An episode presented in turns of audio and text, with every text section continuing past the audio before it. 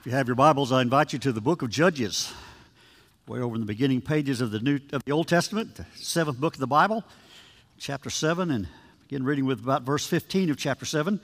While you're finding that, let me remind you what an exciting week this is in our church. In just a matter of a few hours, the initial team to replace our sound system will be on site. They will begin working this afternoon, and with the goal that next Sunday we have things in place and operational and ready to go. It's an exciting time in our church. Thank you for giving. I've been careful not to try to encourage giving without specific plans. The ministry is notorious, you know, for asking people to give when they can't tell you exactly when it's going to start or when it's going to end. It's all happened fast for us, but we're trying to raise $24,000, 60 units giving $400 apiece. We'll retire the debt very quickly. We received about almost $4,000 to date, and we'll make that known beginning this coming week. But it's an exciting time in our church. It's another step in our church, and we look forward to a sound system that encourages and helps us share the excitement and fill this place with the great sounds of praise to God. So thank you for your help in that. Judges chapter 7, one of the great stories of the Old Testament. I'll read to you the last portion of this story, the climax, so to speak, beginning in chapter 7, verse 15 of the book of Judges. It says, "When Gideon heard the dream and its interpretation, he worshiped God. He returned to the camp of Israel and called out to the men there, 'Get up, the Lord has given the Midianite camp into your hands.'" Verse 16, dividing 300 men into three companies, he placed trumpets and empty pitchers in their hands, in the hands of all of it, with torches inside. Empty pitchers with torches inside. Verse 17, "Watch me," he told them, "and follow my lead. When I get to the edge of the camp, do exactly as I do.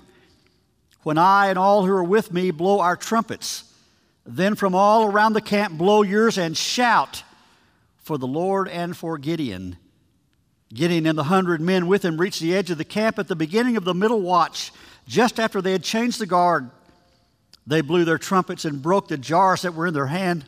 The three companies blew their trumpets and smashed the jars, grasping the torches in their left hands and holding in their right hand the trumpets they were to blow, and they shouted, "A sword for the Lord and Gideon," while each man held his position around the camp. All the Midianites ran, crying out as they fled. Let me read that again. That's the key to the story. While each man held his position around the camp, all the Midianites ran, crying out as they fled. When 300 trumpets sounded, the Lord caused the Midianites throughout the camp to turn on each other with their swords, and the army fled. And I will add, killing each other all along the way. Well, we've been thinking and talking this summer about the greatness of God. God is the God of more. God seeks to do more in our lives than we've let Him do. God seeks to do above and beyond that which we can think and comprehend. The great God of more has more of everything He offers to you and I than we have allowed Him to give to us and provide for us. The fact of the matter is, we all live below the level God would have us to live. It doesn't matter whether you're a brand new Christian or whether you've walked with God for decades. I want to remind you that the God of all power and creation and might has more in store for you than you and I have let Him do. And as a result of the God of more giving to us, our lives should reflect more also. More forgiveness, more love, more grace, more acceptance, more power to overcome the forces that would defeat us.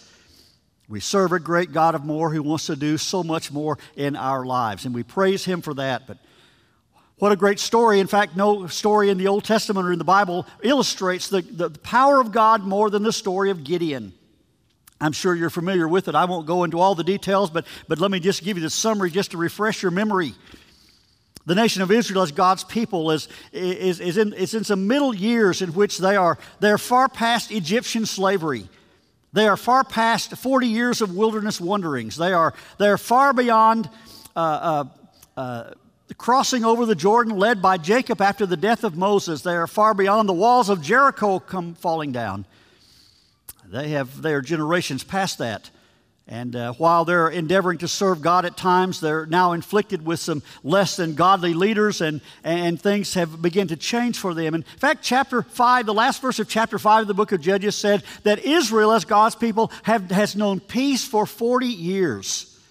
That's quite a powerful statement when you realize that God's people were always a little bitty group of people compared to the enemy and the opposition around them, and you realize what a brutal world they lived in, and how it was the strong overcame the weak. For 40 years, God's people brought peace. God had peace for His people, and they lived in peace because they honored God. But chapter 6 marks a turn in the focus of the nation of God's people. In fact, the first part of chapter 6 says the children of Israel did evil in the sight of the Lord. The Bible doesn't define what evil that was, but anything less than giving God our allegiance can be classified as evil. Again, the children of Israel did evil in the sight of the Lord. And now for 7 years, He gave them into the hand of Midian. And because the power of Midian was so oppressive, the Israelites, as God's people, prepared houses for themselves in mountain clefts, caves, and strongholds. Whenever the Israelites planted their crops, the Midianites and Amalekites and other eastern people invaded the country. They camped on the land and ruined the crops all the way to Gaza and did not spare one living thing for Israel, neither sheep nor cattle or donkey. They came up with their livestock and their tents like swarms of locusts. It was impossible to count these men and their camels. They invaded the land to ravish it. Midian so impoverished the Israelites, they cried out to the Lord for help. And so, because of their lack of keeping God first in their life and because of lack of keeping their allegiance to God pure and central in their life, they in effect stepped out from the umbrella of God's protection. And they fell prey to stronger nations and peoples around them, which was virtually everybody. In this case, the Midianites were wreaking havoc on the land of Israel. Can you imagine the very people of God living in such fear that they left their cities on the plains, and they left their cities and fortresses in the hillside, and they began to live in hideouts and caves and dens and getaways, trying to escape the sight of the Midianites? Folks, when we don't keep God first in our life and when we don't keep God's allegiance pure in the way that we honor Him, we get ourselves in all kinds of situations that are not the desire of God, and they lead to bad times. For 7 years, the Midianites oppressed God's people. And after 7 years, when the Midianites raided the land, harvested the crops, took their cattle and sheep, brought great havoc to the people of God. After 7 years, the Midianites so impoverished Israel, we've read, that they cried out to God. Sometimes we have to hit bottom before we realize the error of our ways and call to God. Sometimes we have to hit what I learned in East Texas is called the rock bottom. Anybody ever heard that? You can't go any deeper. You're as far down as you can go. It is solid rock, and you can't. When you hit rock bottom, they called out to God. And surprising probably to those there, God was listening, and God heard them, and God responds immediately.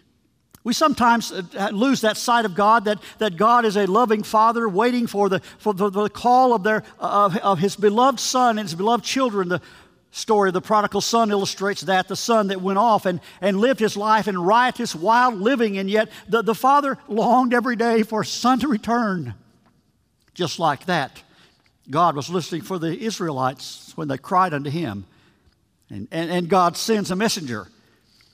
He begins the conversation with a guy named Gideon, who's threshing wheat in a wine press. We don't understand the significance of those words, but threshing wheat in a wine press, trying to escape the sight of the Midianites.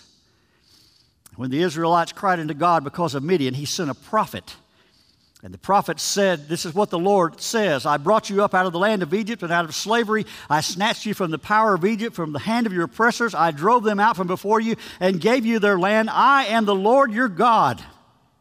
Do not worship the gods of the Amorites, in whose land you live. You've not listened to me. Then an angel came down and sat down under an oak tree and begins a conversation with Gideon. And the angel says to Gideon, the Lord is with you, mighty warrior. Gideon replied, Sir, if the Lord's with us, why has all this bad stuff happened to us? And where are all the wonders that our fathers told us about when they said, did not the Lord bring us up out of Egypt? Now the Lord has abandoned us and put us into the hand of Midian.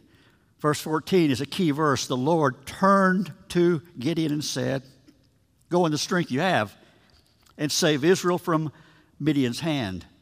But Lord, Gideon said, I am the youngest member of a weak family of the smallest tribe of Israel. I'm the youngest member of a poor family of the smallest tribe of Israel.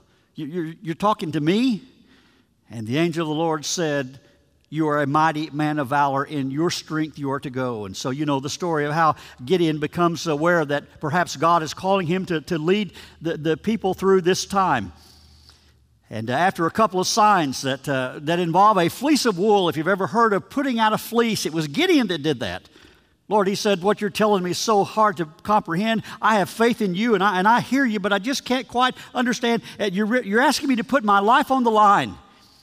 And if it's really you, I want to put a patch of wool in this wine press.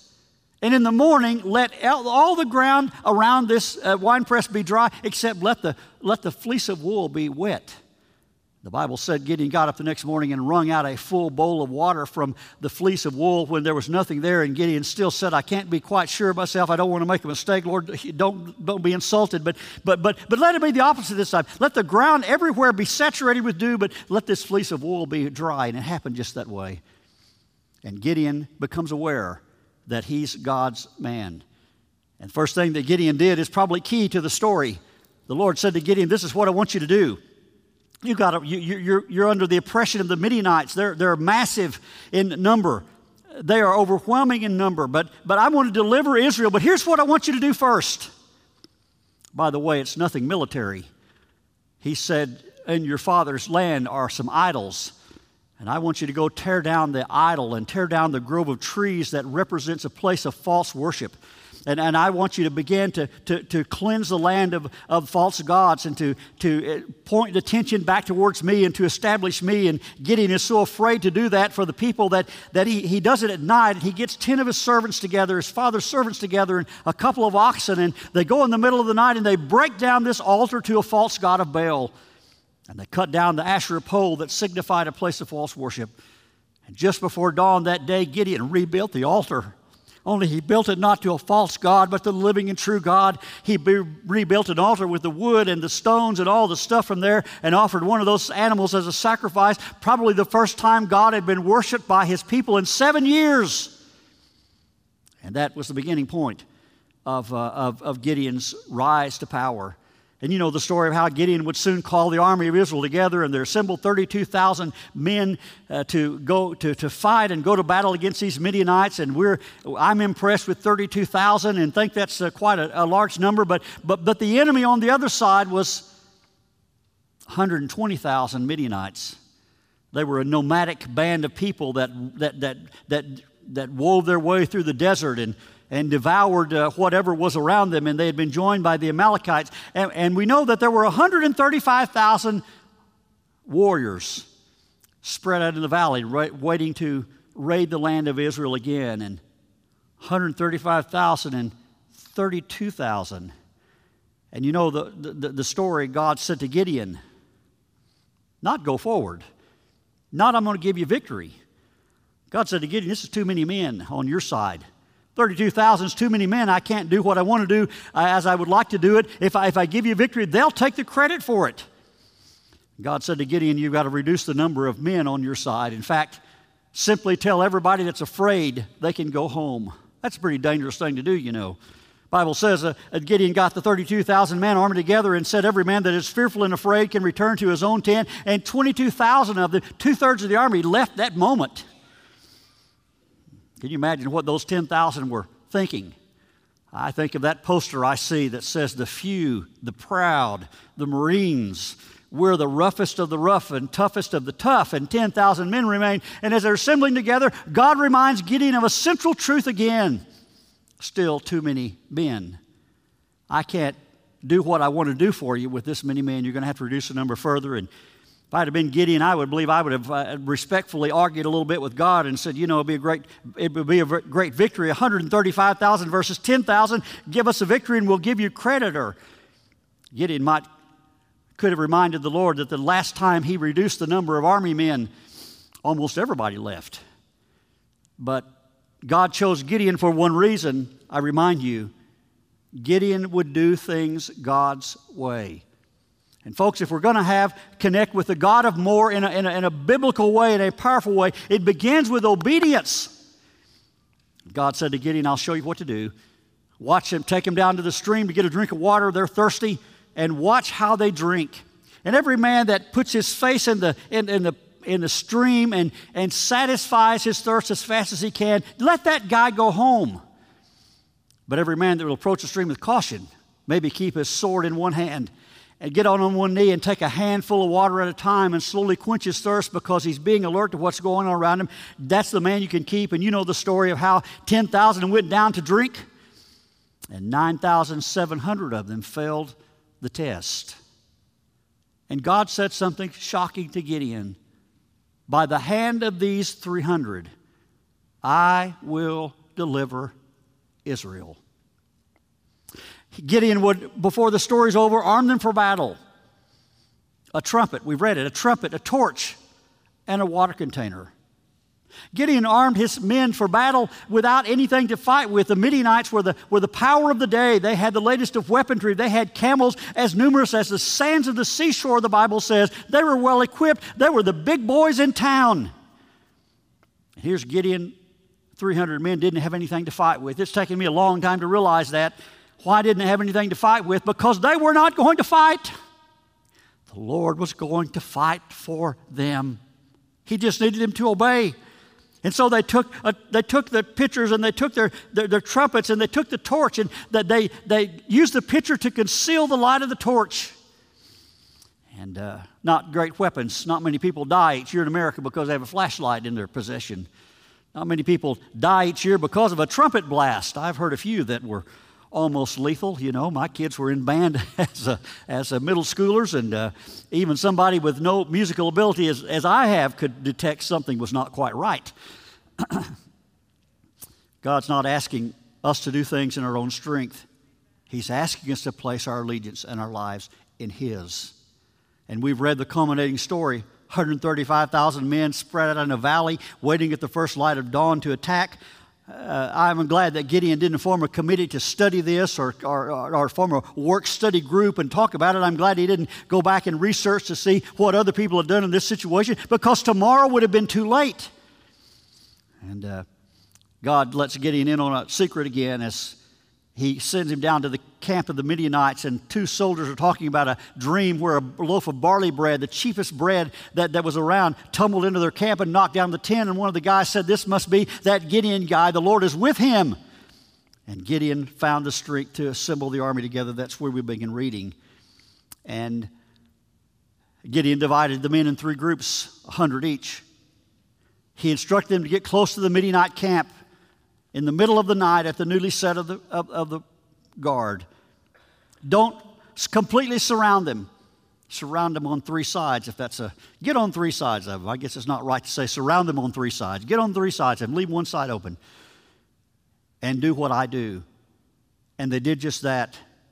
In the middle of the night, the Lord gave Gideon the signal, and Gideon gave his men the signal, and 300 men blew a trumpet blast as if their lives were hanging in the balance of that. Don't you know they blew that trumpet with all of their might? And 300 men break that water container that's concealing the light of the torch, and 300 men begin to wave the torch above their head and shout for an almighty God and his man Gideon.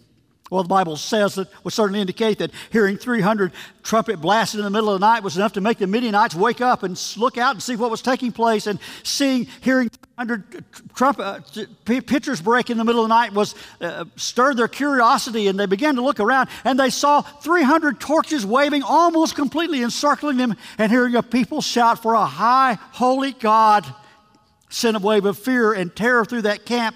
The Midianites began to run towards the only open spot they could see. The Bible said they grabbed their swords and weapons, and God caused confusion, and they began to kill each other. And they ran all night long killing each other all along the way. And folks, as I can tell from my Bible on at this point in history, the nation of Midian was never a problem to Israel again. How did 300 men overcome a vast army of 135,000 without even anything to fight with? We read it this morning, how they did it. Under the direction of God, they found their place, these 300 soldiers. They found their place, and they got in it and stood still and let God do for them what they could not do for themselves. He fought the battle for them.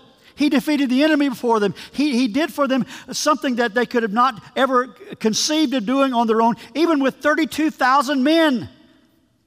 The God of more offered an overwhelming battle in the midst of such odds that it's almost absurd.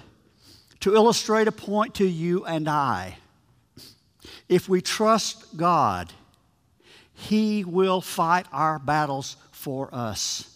You know, part of the problem we have in living victoriously for God is that we don't let God fight the battles. We don't find our place with God, around God's camp, around God's Word, around our allegiance to God. We don't find our place and stand still and trust God enough to do for us.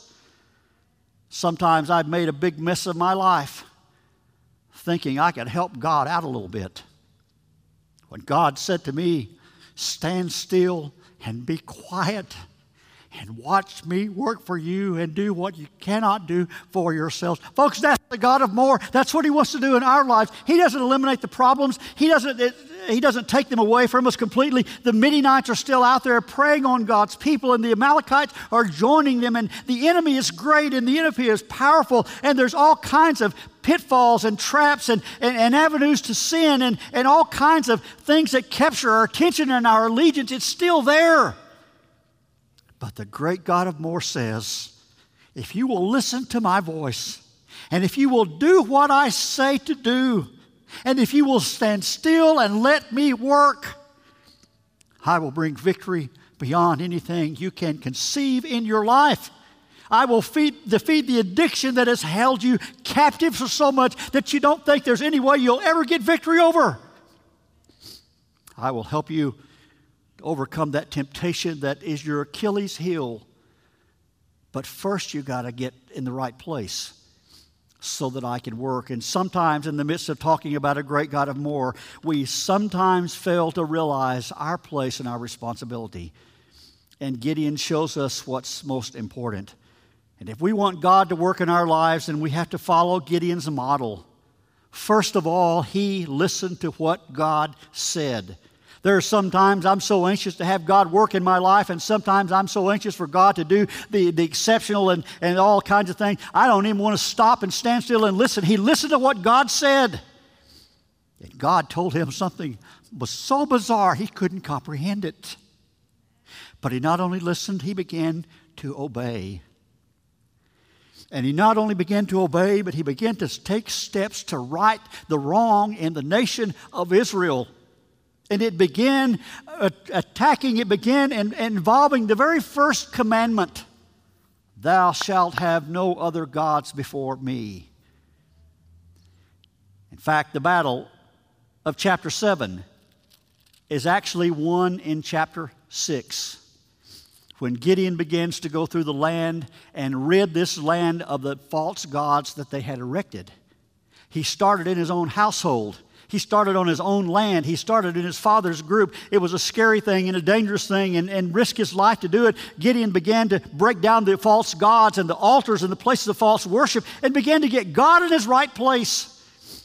And might I say to you this morning, that's still the need of so much of the church world today. We let so many things compete with God for our allegiance. We almost worship so many things other than God, but the truth of the first commandment is still real. I will be your God. Thou shalt have no other gods before me. And God doesn't work in our lives in great ways as He desires, sometimes because we've not kept God at the allegiance, at the full allegiance of our lives. He is not, as old-time preachers used to say, He is not on the throne of our lives.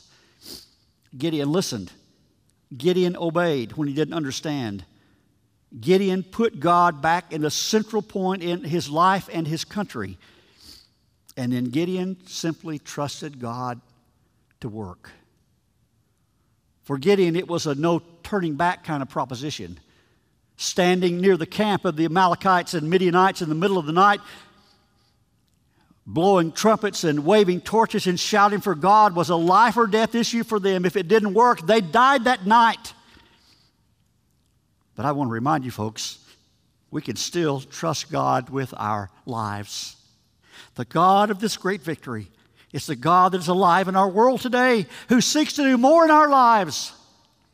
And what can God do when we put God in the right place in our life? When we begin to listen to Him and obey Him, and when we trust God with our very future. I want to remind you this morning that God still sees more than we can see. I want to remind you that God confirms His priorities with His presence. I want to remind you that the battles of the public part of our life are often won in the private setting of our life if we will trust Him. God is able today. Can you say amen to that? He is able to do exceedingly abundantly above that which we may ask and seek. I believe that. But we need to do our part to put ourselves in the position where God can do that for us. I challenge you this week to examine your allegiance to God. I challenge you to get on your knees before God and say, have I let anything creep into my life so that it's becoming more important than you? I challenge you to trust God with what He tells you to do. Sometimes it's so radical to what we think that we can't even comprehend it at times. God didn't say to Gideon, I want you to understand it. He just said, trust me and do these things. God did not go into a great explanation with Gideon in Scripture to say, this is how I'm going to do it, what I'm going to do, and how I'm going to do it. God just simply said, get me in the right place. Stand still. And let me do for you what I want to do. It's beyond your ability and beyond your capacity. God has great victory for us in the midst of life, if we will let Him work. And they stood. The King James says it very distinctly. And they stood every man in his place round about the camp. And the host ran and cried and fled and killed each other, and never became a major problem to the people of God again. Hallelujah, what a Savior who takes us as poor lost sinners, lifts us out of the miry clay and sets us free, and seeks to give us leadership and direction in our lives so that no common enemy that overtakes man can reach God's people if He's first in our life and if we serve Him to our full capacity. The great God of more wants to do more in your life than you let Him do, more in my life than I've let Him do, more in our church than we can comprehend. Our portion of the equation is this: God is Lord of our lives.